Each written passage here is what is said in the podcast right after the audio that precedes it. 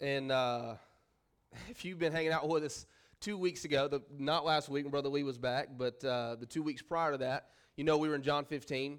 I almost, I almost titled this Abide 3, but I just thought, you know, uh, that, that may, we may have exhaust, exhausted that. But we are going to we are gonna hit something here at the end of the last two verses uh, that we really in verse 7 something that we, we've already tackled verse 7 two weeks ago if you remember through the stuff we've been working through uh, but there's something i want to zero in on and specifically what we've entitled it this morning is how are you responding to god's word? So how, how are you personally responding to god's word? And we'll say more about that. So john 15 uh, verse 7 and 8 let's, let's read those two verses real quick. You, you remember where we're, all, where we're at? This is this is talking about abiding in Christ. We specifically were looking at that in the context of intimacy. And two weeks ago, we broke down that, that chapter 14, the chapter earlier, breaks down exactly our position in Christ. Uh, one, you know, in, in, in this dispensation, when we received Jesus Christ, the Spirit of God came and to abide with us positionally, right? But we also talked about how that doesn't mean that practically we're always abiding in the Lord as we're supposed to. And so, chapter 15 if, is that call. That is what Jesus spends the first eight verses breaking down, is that he wants us to abide with him. He wants us to dwell with him. Again, it's just a reminder that we're called to a personal relationship with the Lord Jesus. And so, he, he wants us to, to be focused on that and to, and to invest our lives in that. And so, verse 7 and 8, we'll read these and, and then dive into this, this question that is our title this morning. So, verse 7, it says, if ye abide in me, and my words abide in you, you shall ask what you will, and it shall be done unto you. Herein is my Father glorified. And, and we said much about this, but this uh, uh, the the summarization of all of the first seven verses leads us to verse 8, which he's letting us know hey, through this process, through the process of the, of the first seven verses, herein, because of that, if that's applied, my Father is glorified, and that is why we're here is to glorify the Father. And specifically, the way that we glorify the Father is that ye bear much fruit. And then notice this, as we've, as we've, as we've laid out, so shall ye be my disciples. And so, what we're zeroing in on, and again, we are we did skim across verse seven two weeks ago, but as we as we dive into this specifically, notice this whole thing, the, the, the attention that he calls to his words in this whole process. Uh, the, the, the, the, very reality is that when you look out in, in Christianity today, there is people, Christians, and again, not at this church, but just in general, Christians don't have a problem with talking about the fact that they are in a, a, relationship with the Lord Jesus.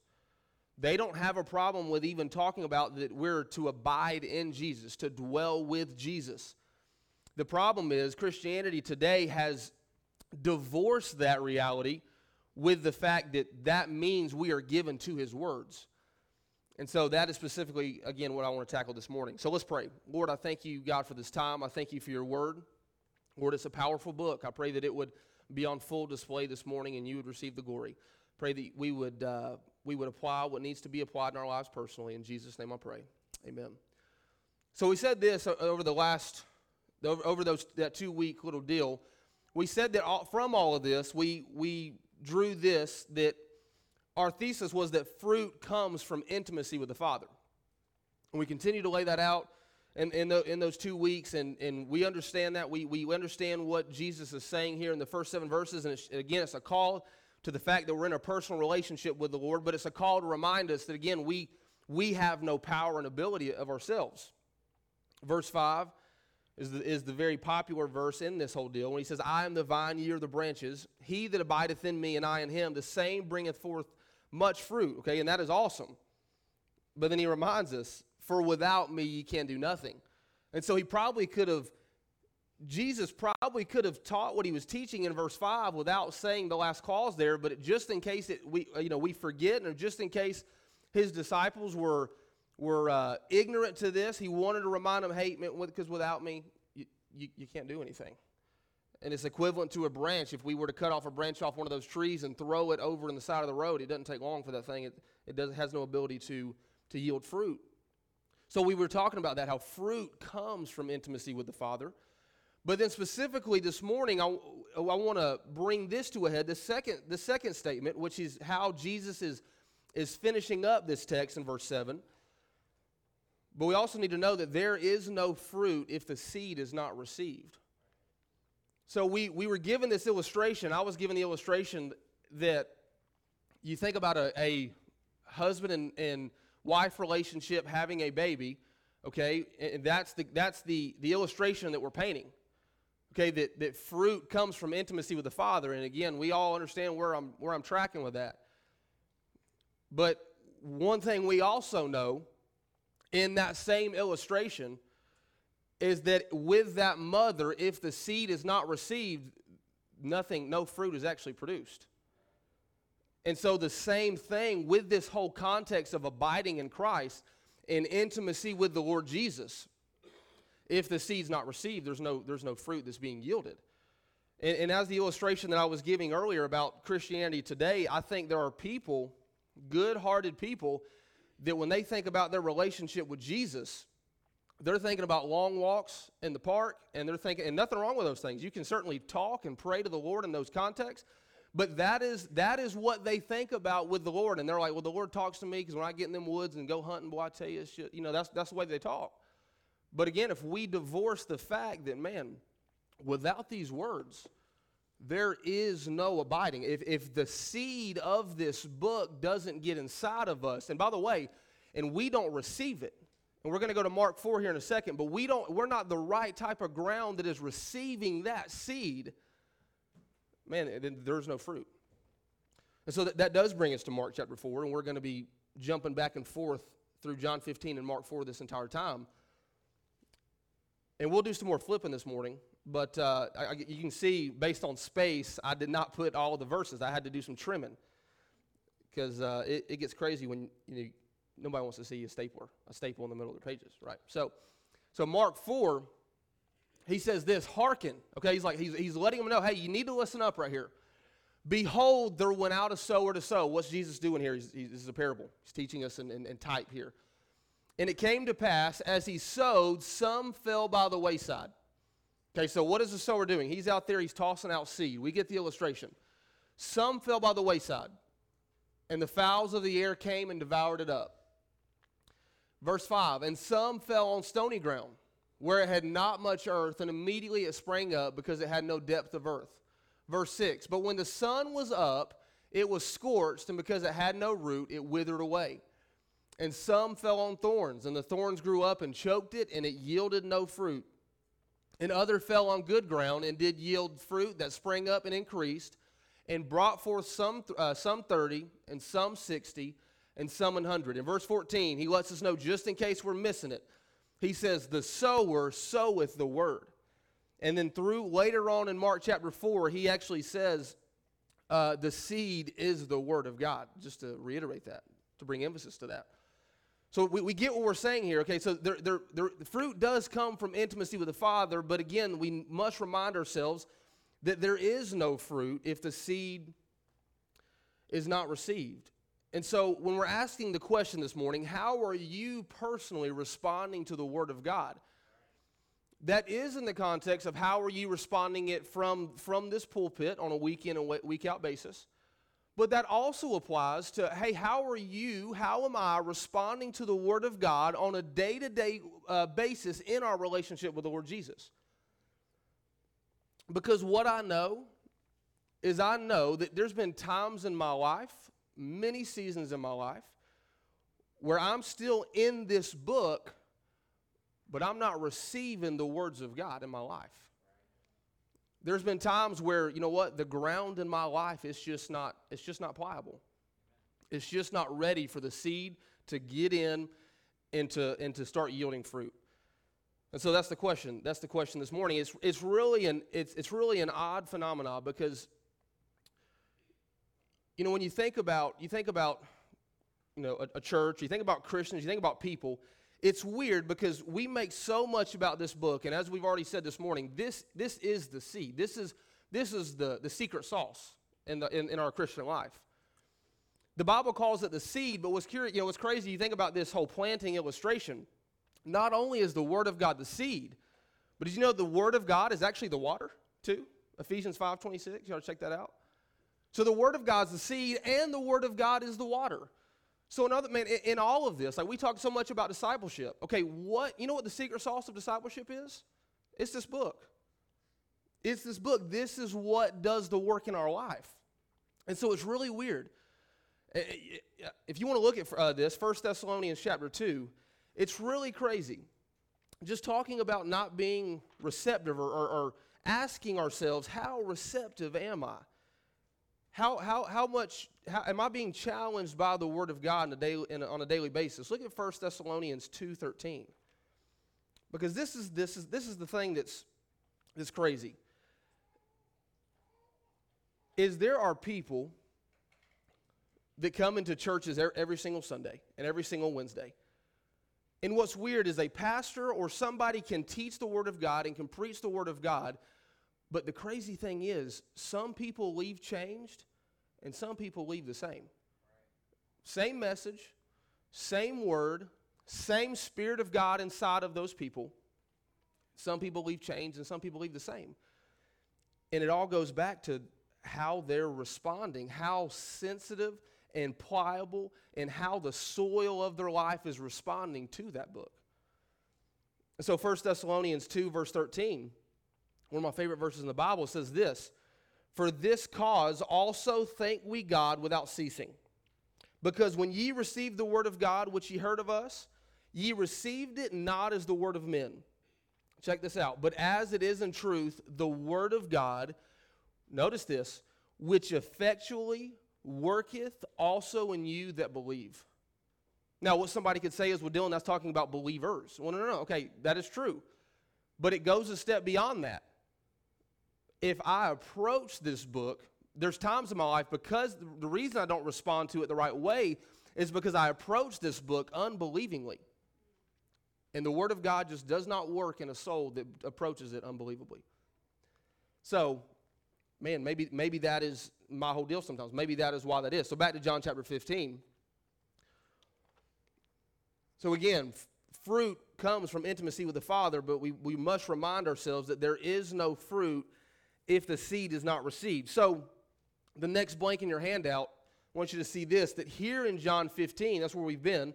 Here in John 15, there are three fruit yielding Christians represented. So Jesus lays this whole thing out, John 15, as we've been diving into it, and he and he's he shows us these three types of Christians. And that brings us to our next point, which says this that God primarily teaches in threes. So God's two favorite numbers is three and seven. He uses other numbers for, for, for stuff. The, the Bible's full of it. But the numbers he uses the most is three and seven. And he uses three, I would say, the most, okay? Here's a principle for that. Romans 1, chapter 20. Romans 1:20 shows us this. He says, "For the invisible things of him from the creation of the world are clearly seen, being understood by the things that are made, even his eternal power and Godhead." Okay, that's why he works in threes, because of the Godhead. So that they are without excuse. So in in, in our that, that verse is specifically talking about nature that God shows us the Godhead in, in everything that He's created. Okay, you think about water. Water is H2O. It's two hydrogen and one oxygen. Okay? You think about you think about us. We are triune beings. We are body, soul, and spirit. You think about matter. All of matter is a solid, a liquid, or a gas.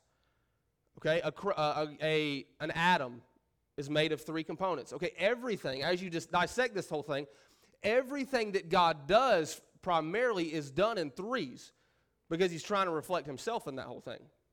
Okay, but what God does, not just in, in those physical things, but what God does is he actually teaches in threes throughout the Word of God to give us to give us illustration of things. So I want you to see this here in John 15. You see the first category of, of, of Christian that is that is bearing fruit. Notice verse 2. Every branch in me that beareth not fruit, he taketh away, and every branch that beareth fruit. Okay, there's there is one there is one uh, class of Christian there that is bearing fruit. You have a second class there in verse 2, which he says, He, uh, so the, the, the guy that bears fruit, he purgeth it, that it may bring forth more fruit. So you've got one person bearing fruit, you've got one person bearing more fruit, and then notice verse 5, he says, I'm the vine, ye are the branches. He that abideth in me, and I in him, the same bringeth forth much fruit. For without me, ye can do nothing. Okay, and again, if it seems like I'm just I'm grasping for straws here, I want you to see this parallel over and over and over. Look at look back at Mark chapter 4. Mark chapter 4 here, with this illustration that we've laid out. Notice what it says. And some fell on good ground. Okay, so this is the good ground that is allowing the seed of the Word of God to work in their life. And it says, And some fell on good ground and did yield fruit that sprang up and increased. Praise God. And notice this and brought forth some 30, and some 60, and some 100. It's interesting, he uses these three different increases of, of fruit being yielded. Okay, that brings us to Revelation chapter 17. And this is going to be a Bible study of, of taking these three components and running them back to John 15 uh, this morning. But now, Revelation 17, the context here is the tribulation, but plenty of devotional application that we're, we're going to draw from this. He says, These shall make war with the Lamb, and the Lamb shall overcome them. For he is, is Lord of lords and King of kings, and they that are with him are called and chosen and faithful.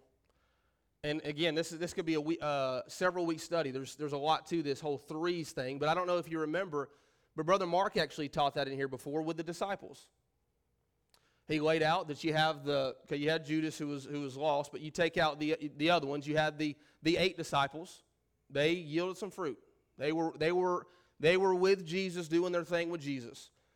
Then you had the three, right? Peter, James, and John. They knew Jesus in just a little bit deeper way than, than the other eight did. And then there was John, who who lay on the, the very the very breast of Jesus, and he knew Jesus in a way the others did not. Another example of that is what we actually find. If you want to go to 1 Corinthians chapter 10, it's not going to be on your handout or on the or on the screen. But 1 Corinthians chapter 10, you find the same illustration with the nation of Israel in the Old Testament.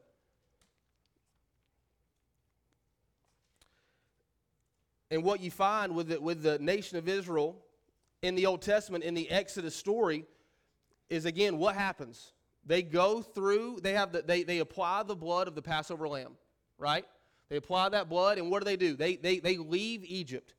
They leave Egypt and they have redemption. That's a picture of our salvation. But there's three, there's three types of people that, that their lives take three different routes. The first group, what happens? They are saved. They probably have some, some good things happen in their life, but they die in the wilderness. They never make it. There's another class of Christian, uh, uh pictured Christian there that gets close to Canaan and goes into Canaan at times, but they dwell outside of Canaan. And then there's that third Christian that is actually dwelling inside of Canaan, which pictures the abundant life. And so I say all that to say this, okay? If, if any of what I just said, if that seems like what I'm saying is that there are big Christians and little Christians, I'm actually saying the opposite of that, and I want to show you that in 1 Corinthians chapter 10. What I, but what I'm bringing home here is that, that, that, there's three different outcomes and fruit being yielded based on three different responses in their lives to the Word of God. So look at 1 Corinthians chapter 10. So again, this illustration that I gave, the last one of, of the nation of Israel, with some dying in the wilderness, some getting to the brink of Canaan, and some making it into Canaan. Notice, notice what Paul says here, verse 1 in 1 Corinthians 10. He says, Moreover, brethren, I would not that ye should be ignorant. Okay, he's, he's trying to teach us something here, Paul is, how that all our fathers were under the cloud. Notice the word all, how many times it, it, it shows up here. And all passed through the sea, and were all baptized unto Moses in the cloud and in the sea. And did all eat the same spiritual meat, and did all drink the same spiritual drink, for they drank of that spiritual rock that followed them, and that rock was Christ. But verse 5 But with many of them, God was not well pleased, for, for they were overthrown in the wilderness. So, what am I getting at there? What I want us to see here is that they, though they had three different outcomes, they all had equal opportunity to make it to Canaan. And so, again, in all of this, the, the, the guy that yields 30 fruit is not, a, is not less privileged than the guy that yields 100. It's just his response was different to the Word of God.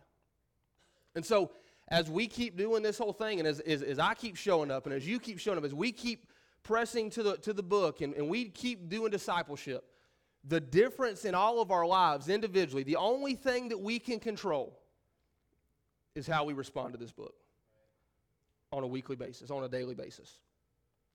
So we're gonna we're gonna lay this whole thing out, and well, that was an awful long introduction. So let's get rolling here. Number one, the Christian that is yielding fruit. This is the first one I want to look at, the very first one we illustrated in, in John 15, 2. So this is the Christian that is yielding fruit. Verse 2 Every branch in me that beareth not fruit, he taketh away, and every branch that beareth fruit. So here's our, here's our first guy. And again, notice there in Mark 4 8, and some fell on good ground and did yield fruit that sprang up and increased and brought forth some 30. Okay? So some, this guy, this, this person, this Christian is certainly yielding some fruit. They're not the, they're not the person in, in John 15 6 that is their works are being thrown in the fire necessarily at the judgment seat of Christ. This person is yielding some fruit, but it's, it's at this place. It's, it's, it's 30 fold. It's, it's fruit. It's not more fruit. It's not much fruit, but it's fruit. So in this whole thing, letter A, I want you to see this. This, this Christian represents the called. So again, we're taking this John 15 principle and Mark 4 principle, and we're gonna we're running it straight to Revelation 17, and just doing a Bible study on that. But remember, Revelation 17. Okay, this this this Christian that is bearing this amount of fruit it represents the called here in that text of Revelation 17. So, so notice this, and they that are with him are called. There's the first one. Okay? So, in this whole thing, well, what, what is that saying? We need to understand what a call is in the Word of God. Okay? Because the two words that we're about to break down are called and chosen, and those are Calvinists, some of their favorite words, because they think that every, every born again believer was had a personal call to salvation and personally chosen to salvation that other people did not have. That's not scriptural, so we're not, a, we're not scared of these terms. We're just going to define these terms. And so notice this a call in Scripture is simply an invitation to get involved in something great. A call in Scripture is simply an invitation to get involved in something great. All right, let's do some flipping. Uh, Luke chapter 5. Don't let that scare you. We're, we're strange people these days. Luke chapter 5, me too. Verse 32. We're just going to define that. And again, we were short-handed on the outline here. I didn't, we didn't want to make it too long. So he says this. He says, I came not to call the righteous, but sinners to repentance. Okay, so he's saying that, that this is an illustration of salvation. But in this whole thing, what is that? That is Jesus. What is a call to salvation? That is an invitation to participate in, in, in something, to receive something. We give an invitation on, on, most Sunday services. What is that? That is an invitation for, for anybody to come, but also for those that are lost, what we're saying is hey, come and receive the gift of eternal life. It's an invitation, it's an offer, okay, with nothing attached. Okay, look at, look at Luke 14. Go to chapter 14.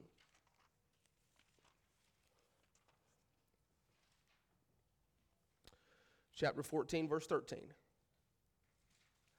This is an illustration talking about the parable of the Great Supper. It says, But when thou makest a feast, call the poor, the maimed, the lame, and the blind. Okay, just I just want to show you these illustrations here. But this simply, what is it? It's an invitation the guys to go out and to give as many invites to the supper that he can. That's all it is, it's an invitation. Okay, now let's go to Matthew chapter 20. Matthew chapter 20, verse 16.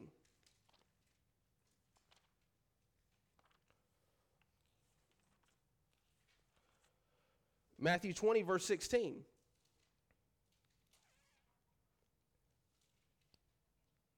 It says, so the, so the last, this, we're going to come back to this first because this is key.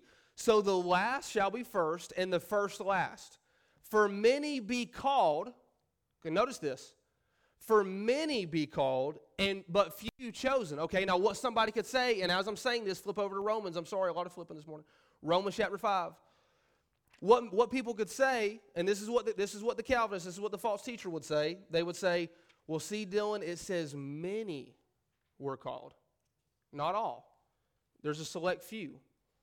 Okay? But I want to just prove that to you real quick. We're defining this stuff real quick this morning. Romans 5 19. Okay, how many, how many people that are born in this, in this earth are sinners? All right, okay. All right, well, check this out. Verse 19. For as by one man's disobedience, many were made sinners. See what I'm getting at? The many there in our King James Bible is used oftentimes to talk about everybody. For as by one man's disobedience, many were made sinners, so by the, the obedience of one man shall many be made righteous.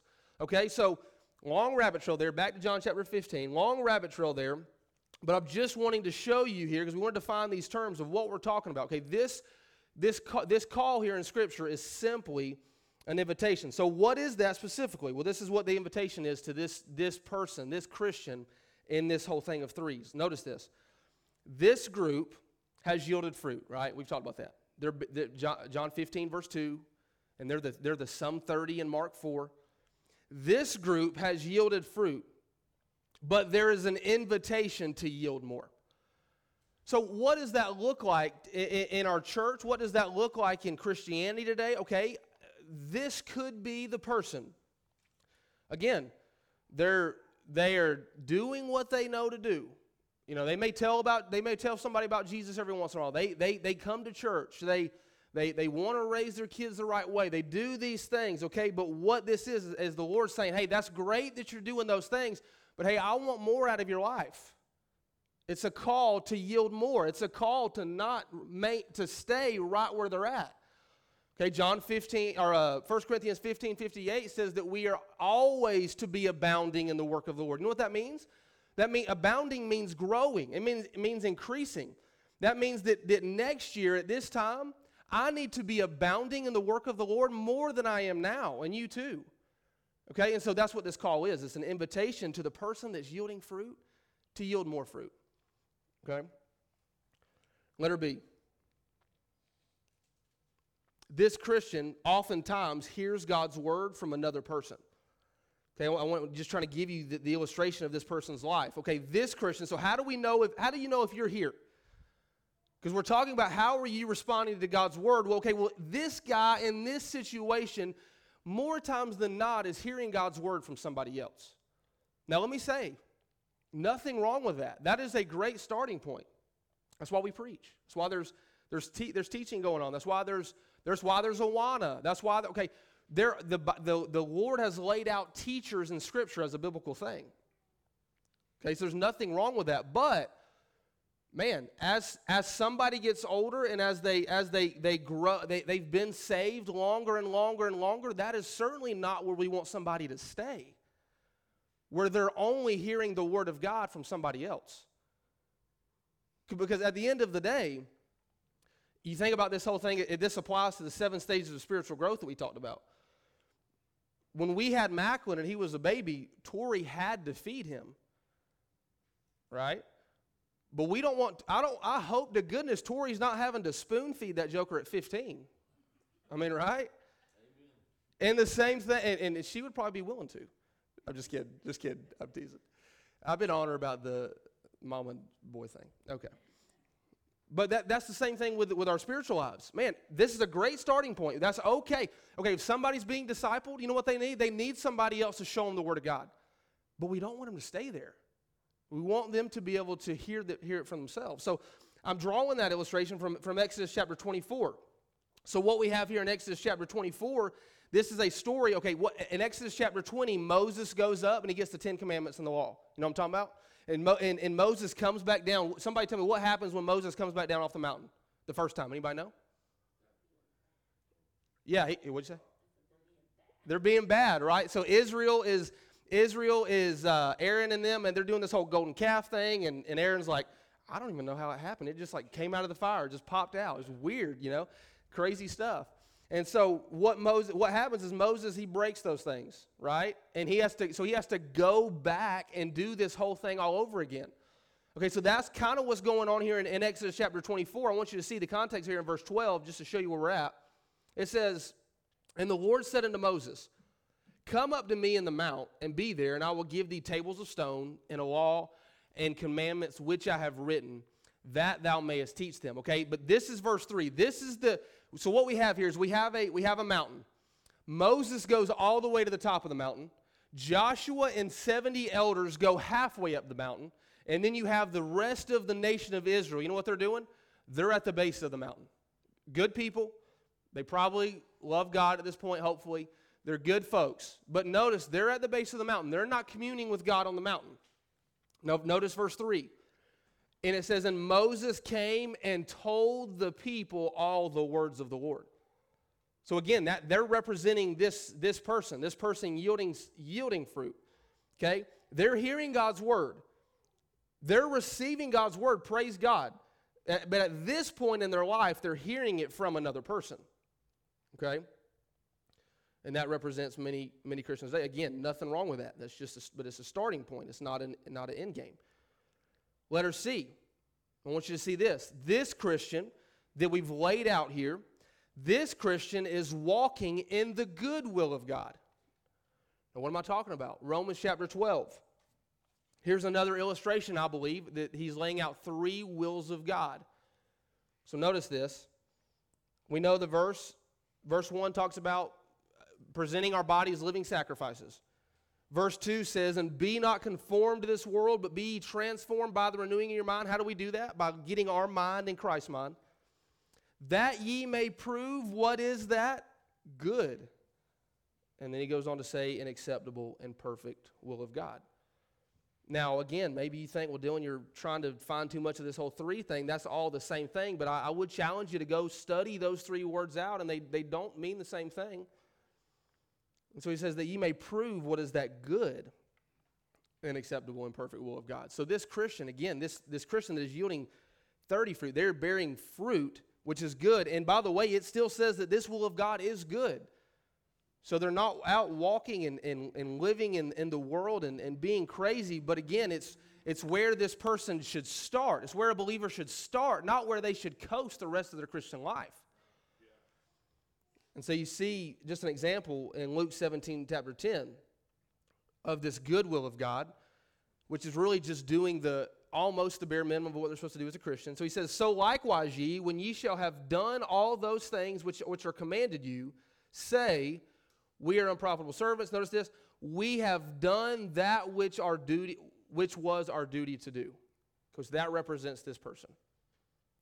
They're doing what they know to do. But again, what's the invitation to them? There's an invitation to, hey, God wants more out of your Christian life. God wants this person to yield more fruit. So that brings us to number two. Uh, we're going to break down the Christian, the Christian that is, that is yielding more fruit. The Christian that is yielding more fruit. John 15, 2. Every branch in me that beareth not fruit, he taketh away, and every branch that beareth fruit, he purgeth it, that it may bring forth more fruit. Again, Mark 4. And this, we'll go quicker here because we kind of, it was a runway deal. And some 60, okay? This is that second person. So, letter A, this, this Christian represents the chosen. Remember our, our example here in Revelation 17. This Christian represents the chosen. And again, boy, that word just is uh, a buzzword these days in the Christian circles.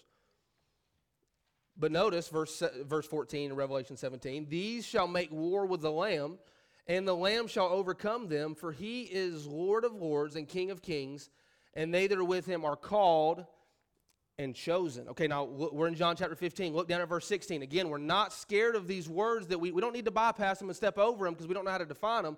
We're just going to go to the Word of God on them. So, what does God choose people for in this world? He does not choose them to salvation. Look at verse 16. He says, Ye have not chosen me, but I've chosen you. Okay, there is a choosing going on, but what is he choosing them to? Is he choosing them to receive him? Notice, he says, But I have chosen you and ordained you that ye should go and bring forth fruit, and that your fruit should remain, that whatsoever ye shall ask in, uh, of the Father in my name, he, he may give it you. Okay, so this person is the person, again, we're analyzing our own lives in this and, our, and, our, and asking the question, how am I responding to the Word of God? This is the person that has accepted the invitation to yield more fruit. So again, take that first person. Again, wherever you're at, allow the Spirit of God to lead you in this. But it's that first person that says, you know, I'm doing what I know to do, but you know what? There's an offer here to press in a little bit to yield more fruit. Okay? And that looks like different things in, in different people's lives, but it could be signing up for discipleship. It could be saying, you know what? I, I want to, you know, I, I want to yield more fruit. I want my Christian life to count that much more.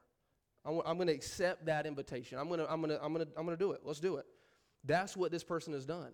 And, and, and when that person has accepted that invitation, that is where God is saying, hey, I'm choosing these people willing to accept this invitation. I am choosing them to, to bear more fruit. He's, his choosing is to glorify him more. So, letter B, this Christian in this whole thing, I'm sorry, I'm sorry, look at Matthew 22 14. You got to see this. Got to see this. Matthew 22, verse 14. So remember, we, we, we read this verse earlier about this whole many are called, but few are chosen. Matthew 22, 14. Okay, it says this For many are called, but few are chosen. Okay, again, this is the this is the next step. The chosen are the next step of these called. Well, why is it that all are called? We define that in Romans 5:19. Why is it that all have the offer? Every Christian that, that, that knows the Lord Jesus has this offer to yield more fruit. But why is it that only few are chosen? Well, it's because only few, only some are willing to accept the offer. Only some are willing to say, you know what, I'm going to lay down my life. Eternity is more important than now. Eternity is more important than my comfort. Eternity is more important than, than money. Eternity is more important than the pleasures of this world. Not every Christian says yes to that. So many are called, but few are chosen.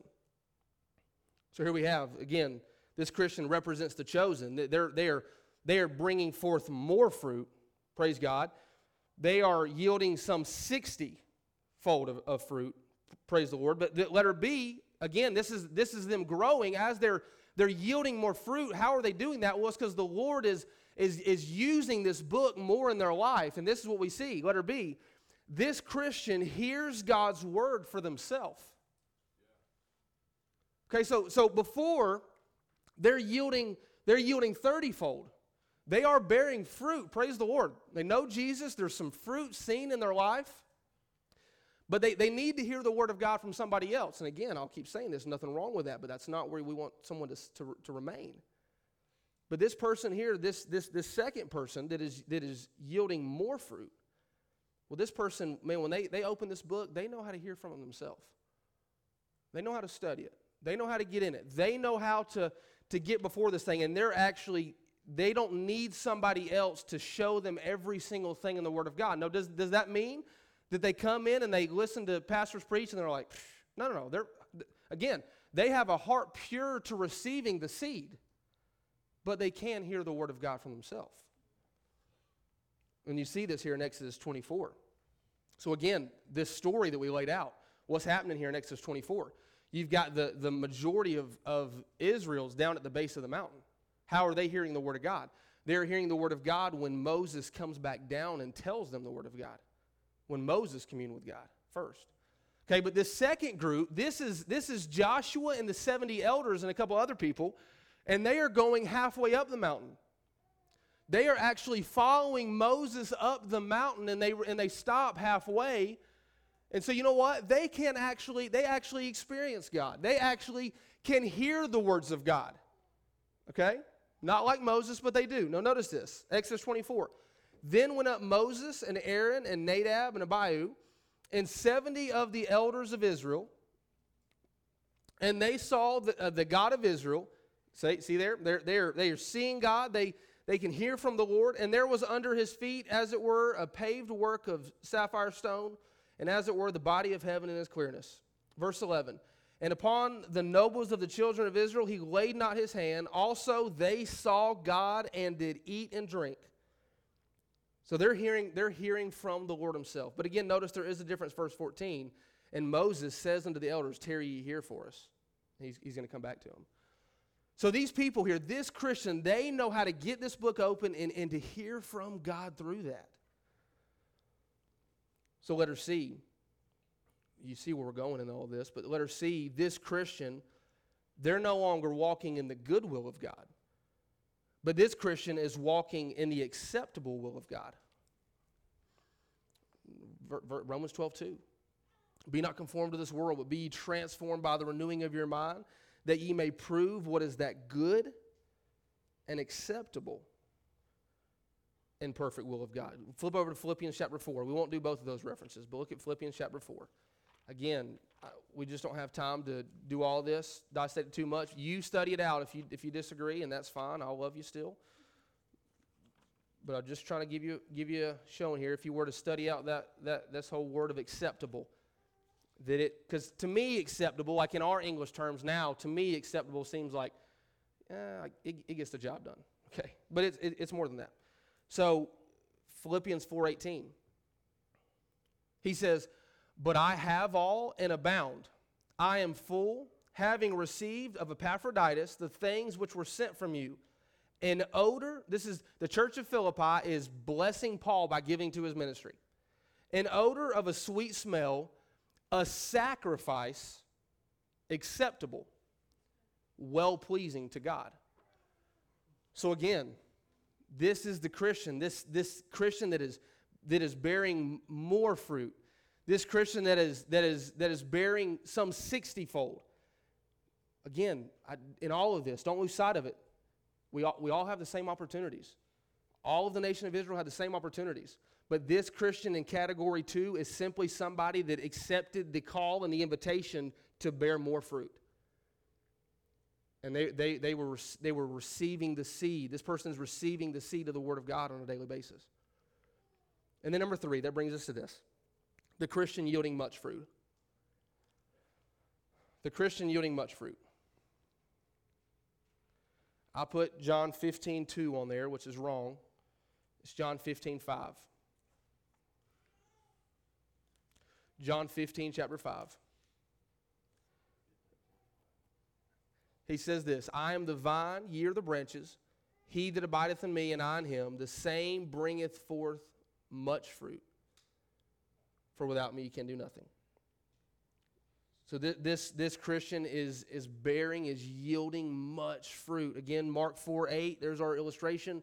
And some fell on good ground and did yield fruit that sprang up and increased and brought forth some 30 and some 60 and some hundred. So, in this whole thing, what does this Christian represent? Well, this Christian represents the faithful. This Christian represents the faithful. Re- Revelation uh, 17 14. These shall make war, war with the Lamb, and the Lamb shall overcome them.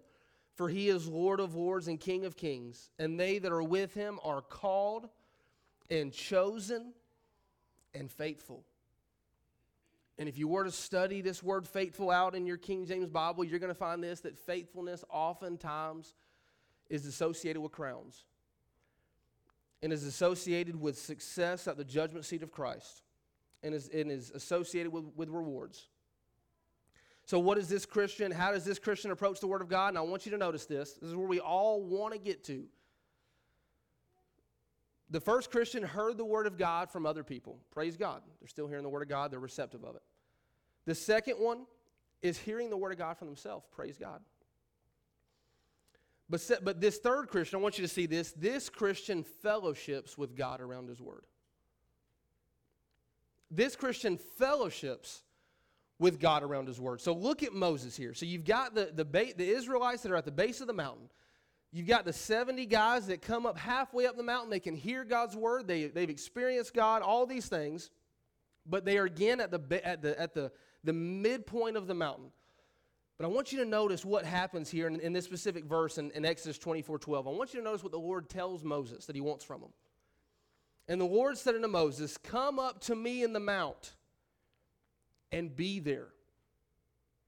Again, notice this, this guy, this Christian, Moses was not hearing the words of God for academia's sake. Moses was not hearing the words of God so that he could know more. Moses was fellowshipping with God through his word. It's sort of like those seven stages of spiritual growth. The young man, you know what he does? He knows how to overcome the wicked one with the word of God.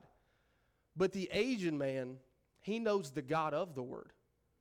There's this fellowship aspect where it's just that much more intimate.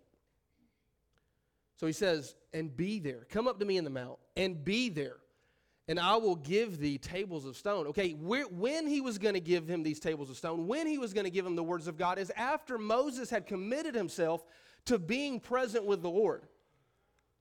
And so, oftentimes in my own life, the reason, because I said earlier that sometimes I get, uh, I get unreceptive to this book. And the reason why is because at times it's easy for me to, to approach this book in a habitual manner because it's just my routine. It's just what I'm supposed to do. But I don't come and approach this book with a mindset that says, Lord, you know what? I just want to be around you and be with you. God, speak to me through your word. I don't always approach it through fellowship with the very God of the word. So he says, And be there, and I will give thee tables of stone and a law and commandments which I have written, that thou mayest teach them. So this brings us to a good point. We need to see this. Anybody that teaches the word of God in this church, anybody that opens, whether it's in Awana, whether it's in it's up here, anything, discipleship, this is always a rule and model that I, I always have to go back to because it's, all, is easy to, to lose sight of. But it's this fellowshipping with God around His Word is what enables us to effectively teach God's Word. You know what's easy to do is easy to find ourselves approaching this Word of God for a lesson. It's easy to find ourselves approaching this Word. So, you know, I got to get, I got to fill up, fill up the handout. We got to fill this. I got, you know, I, we got discipleship today. I can't look like I don't know what I'm talking about. Let me get, let me cram it in real quick. And when we do that, again, maybe it's just me, but when I, when I do that, I've lost sight of the fact that, man, I'm fellowshipping with the Lord through this book. And that's how we teach the Word of God is when we do that. So letter C, and Daniel, you can come and play that if you would, brother. Letter C, it brings us to this. This Christian is walking in the perfect will of God. Verse 2, Romans 12, and be not conformed to this world, but be ye transformed by the renewing of your mind, that ye may prove what is that good and acceptable and perfect will of God. And perfect in our Bible, your last blank, perfect in our Bible doesn't mean sinless perfection like we think about. But perfect in our Bible means mature, complete. So, what is the perfect will of God? Man, it's doing exactly what God wants us to do in a timely manner. Doing what He wants us to do, the way that He wants us to do it, in the time fashion that He desires it done. And that's where, that's where, that's where we should all desire to be. So, man, in this whole thing, very, very much in a Bible study manner this morning, very teachy, I guess, but, but in all of this, man, let the Spirit of God direct us on that question. How are you responding to God's Word? Where in all of this do you see yourself, if you're honest, in your receptivity to the very words of God? Because, yes, does fruit come from intimacy with the Father? It, it absolutely does. But again, there's no fruit if the seed has not been received. He says, man, after he lays all this stuff out, man, you need to abide in me. You need to dwell with me. You, need, you can't do anything without me. And then he lays out there in verse 7, he says, But hey, just, just in case we forgot, man, my words have to abide in you. And so, man, like I said, maybe you're like me.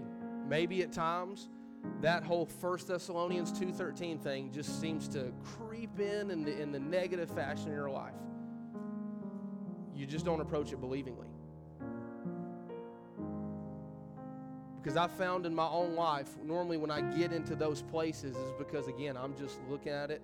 Even though I know it's the very words of God, I'm looking at it like, you know what, man, this is, let me just, let me just get my, let me get the deal done. Let me, let me stay in my routine. Rather than understanding, man, these words have the very ability to change my life. And that's how God wants us to approach it. So we'll, we'll, you, we'll give a time of invitation. You want to pray, pray in your seat, come forward, do whatever you need to do. Maybe you're here this morning, as always, want to give that option and you never received Christ. Well, just as this book has the ability to change a Christian's life on a day-to-day basis, this book is what born, what gets a soul born again. 1 Peter 1.23. A soul is born again by the, by the Word of God. So if you're here lost this morning, this book has the power to change your life this morning. You say, How is that? Well, it tells you your condition. It tells you the solution to your condition, that that's Jesus Christ. And if you've never done anything about that, then you come forward this morning and I'll take this book that can change your life and I'll show you how you can respond to and be saved. So you do business with the Lord this morning as Daniel sings.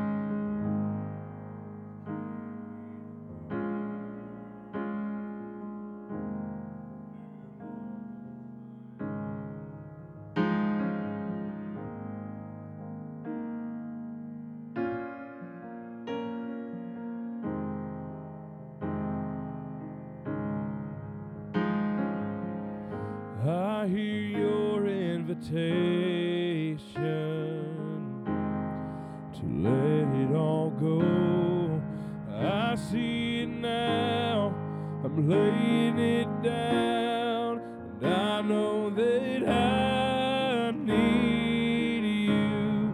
I run to the Father, I fall into grace. I'm done with the hiding, no reason to wait. My heart needs a surgeon, my soul needs a friend.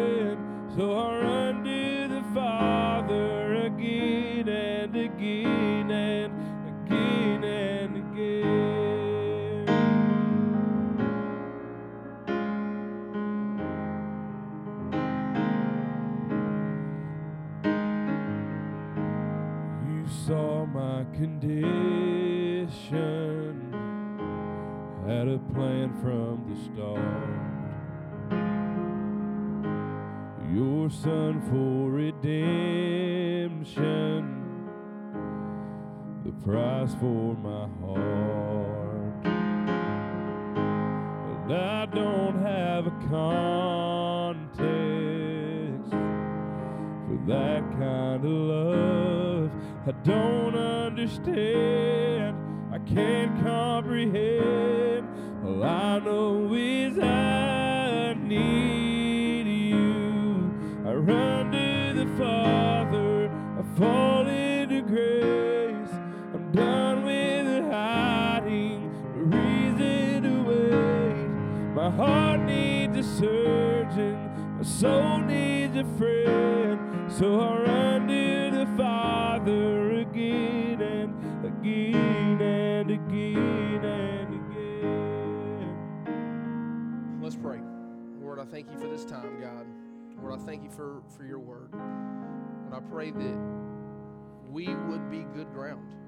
Though we've we've received the word of God for salvation, Lord, it is so easy in the, the grind and the day-to-day life to, to lose sight of the allness of this book that you've given us. It's how we it's how you talk to us. It's how you commune with us. It's the very seed that, that implants in our life that grows us, and then it's the very water that grows the seed. It, is everything. It's what the Spirit of God answers to. It's what the Spirit of God uses what a book. I thank you for giving it to us, God. I pray that we would be, we would be, we would humbly approach it, that we would be desperate for it as a church. That in, in discipleship, God, it would be everything. It would truly be what a lamp into our feet and light into our path, as David said. We thank you for it. God, if there's anybody in here this morning that that didn't respond but maybe does not know you as salvation, though this this wasn't a salvation message, Lord, I pray that they would realize this book has the answers to their to their issue, to their sin. It tells them how they can have a relationship with you. Pray that you convict them of that and, and, and help them get that settled, Lord. Pray that you continue to bless our church. Be with us as we go forward. Bring us back safely on Wednesday. We ask all these things in Jesus' name. Amen.